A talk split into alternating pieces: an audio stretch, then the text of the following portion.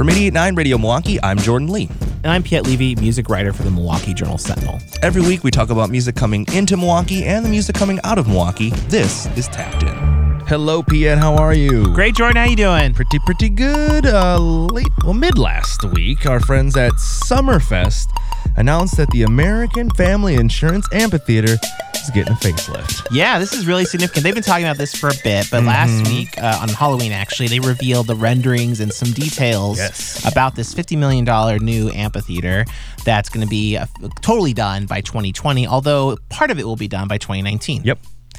Well, now, it's going to happen in phases, which yep. I kind of had actually gotten some inside information on this, so kind of mm-hmm. had heard this story uh, a little bit before it broke, and, and I, th- I thought logistically, like, what? How is this going to work? But now that it's been explained, I think it makes a lot more sense. Yeah, so phase one that people are going to see uh, th- uh, this next Summerfest, that they're already starting work on now, is basically mostly backstage kind of stuff. Yeah. I mean, they're going to have brand new dressing rooms. Yep. They're going to have, like, nineteen dressing rooms. They're going to have seven loading docks, which is pretty significant. Seven loading yeah, docks. Yeah, so, you know, they'll try to, you know, that can help cut down costs and move things along. Yes. I mean, they have, obviously, the, the churn is in, insane there mm-hmm. uh, night after night uh, during the big gig.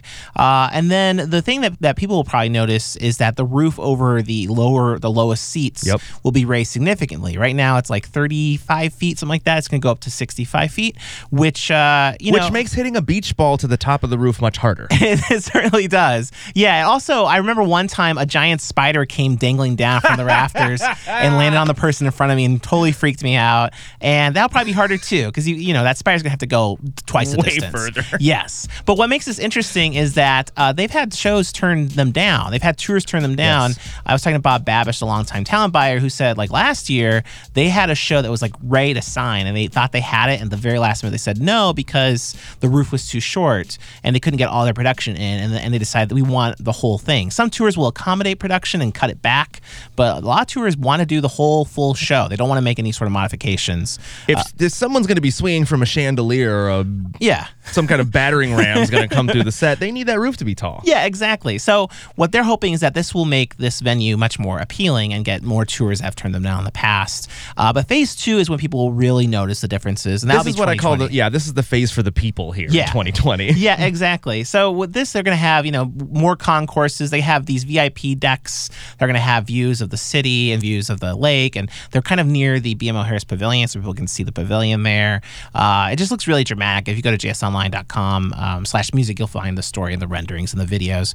Um, they'll have uh, more food and beverage options, including some that will be, it, it kind of reminds me of Fiserv Forum, uh, and this is kind of the way venues are going, where there'll be a couple food vendors where you can actually still see the stage. Yes. So you can get drinks and still have a really great view of the stage and kind of mingle up there instead of just being stuck in your seat. So it creates more of a social, inviting atmosphere, which is what the millennials are into now. Uh, I'm going to quote you on that. Put that one on Twitter. Yeah. This is what the millennials are into totally. Now. Uh, you know, and it just looks like a, you know, the the, the seating bowl will be, uh, uh, they'll have more aisles. They'll be better for accessibility. There'll be more digital signage, yep. video screens. It's going to look a lot fancier and, and more open than the current venue. Um, and but at the same time, the capacity will still be about the same. Uh, it will still be about twenty-three thousand. Yep. And it's still going to have that feeling of the audience kind of being right on top of the stage. It's a very kind of steep and short um, seating arrangement. Yep. It's not quite as spread out as a lot of amphitheaters. So when you look at it from the stage, it really feels like audience is kind of stacked on top of you, uh, which was a big appeal for that venue and will still be a big appeal, but now there'll be a lot more bells and whistles. With all these improvements, will we see an improvement in the bookings that come to the Summerfest grounds now? Well, we'll see. We're going to talk about that next on Tapped In. Don't go anywhere. Nonprofit Radio Milwaukee is brought to you by you. A membership contribution is your personal commitment to music and to Milwaukee. Visit radio milwaukee dot org to check out our donor benefits and the thank you gifts you can get to show off your eighty-eight point nine pride. We are back. It's Tapped In. I'm Jordan Lee from eighty-eight point nine Radio Milwaukee, and with me as always, Piet Levy from the Milwaukee Journal Sentinel. That's how Wayne and Garth introduced themselves, and with me as always is Garth. Yeah, yeah. I wish I, I wish I had from Garth's where? charisma and quick wit, but uh, I, I am happy to be your Garth. You're the Garth to my Wade. Forever. Yeah. So, Piet, we know that the, we well, we kind of knew that the amphitheater was going to get a facelift. That was actually announced back when American Family Insurance became the, like, title title sponsor. Yeah, that and that happened in January twenty seventeen. They had right. some very rough renderings, which don't look anything like the new renderings exactly. now. Um, so this was coming, and uh, you know, this is a big project, a big undertaking. Mm-hmm. And I talked to Don Smiley, the C E O of Milwaukee World Festival, which is the parent company for Summerfest, and he was basically saying, you know, as anyone who's been to Summerfest knows, there's been a lot of dramatic changes over the years. Uh, you know, new stages, redesigned stages, redesigned entrances. Yep. The brand new B M O Harris Pavilion, that was a whole new stage that right. when it debuted in two thousand twelve.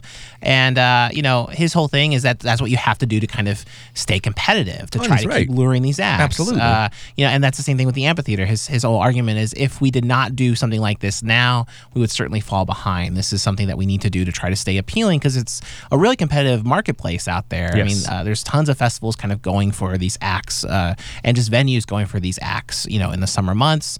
And uh, in Milwaukee, too, there's a, a brand new arena that's really doing gangbusters business when it comes to big concert booking. So there's a lot of competition there, and, and that their job is already really difficult as it is, and it would have been harder, uh, he's saying, and, and I think he's right, if they didn't do something like this. And it begs this question of, will this help them remain competitive? Because as we've seen already this year, you know, you've got a major increase in bookings at like the Miller High Life Theater, for example. Mm-hmm. You've got, of course, the Fiserv Forum as a game changer, where we've had artists who haven't played in our market since I was a kid. Mm-hmm. We're now coming back to the city of Milwaukee. Yeah, and that and that arena too. I mean, uh, that's a really it's that's been a very impressive. It, it was going to be impressive anyway. This honeymoon yep. period for that arena, but it's it might even be higher than I think some people expected mm-hmm. because the B M O Harris Bradley Center in its biggest year had like eighteen concerts, right. which was impressive in two thousand eight. Uh, and they've already booked. I mean, we're we're you know only a few months into the opening of this building. They've already lined up twenty-eight concerts, uh, which is pretty bonkers, and that's going to you know keep growing uh, for the first twelve months of this new facility.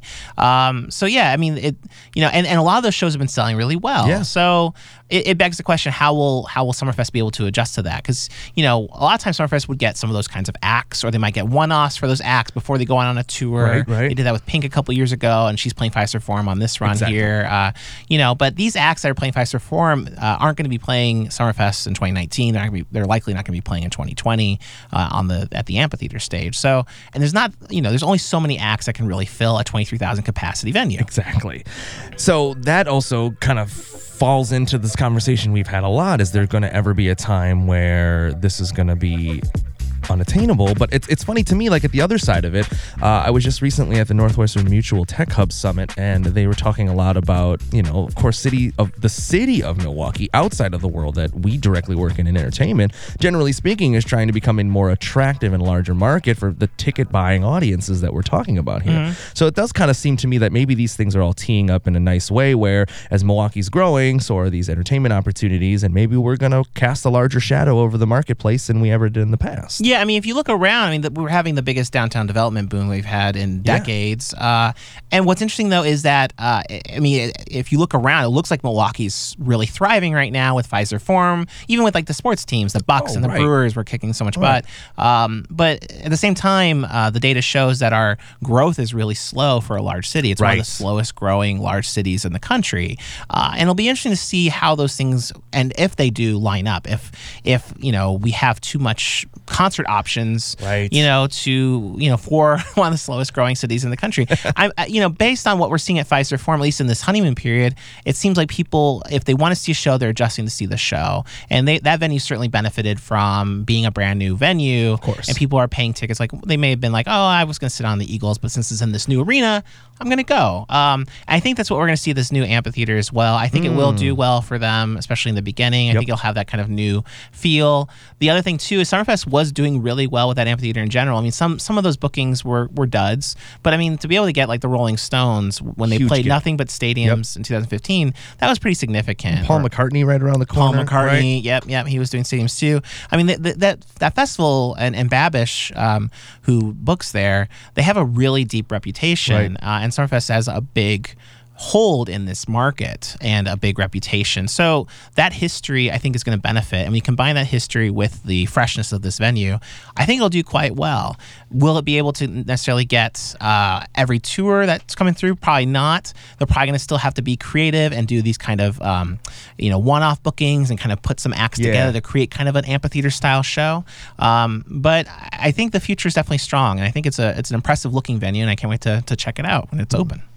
Well, we always remind you we've got other great content on our respective websites. I know at radio milwaukee dot org we've got a really cool piece on some of the best shows on the Summerfest grounds, including some of our favorites from the amphitheater over the past years and some videos on what it's like to work backstage at the theaters at Summerfest. You can check that out at radio milwaukee dot org. And go to j s online dot com slash music. We've got the whole skinny on the new amphitheater there. Tapped In is produced by Tyrone Miller. Handcrafted sonic inspiration comes from the License Lab with support from you, our members. You can subscribe to this podcast at radio milwaukee dot org, on iTunes, or anywhere that you listen to your podcasts. Piet, I'll see you next time for Tapped In. See you next time. See you next time.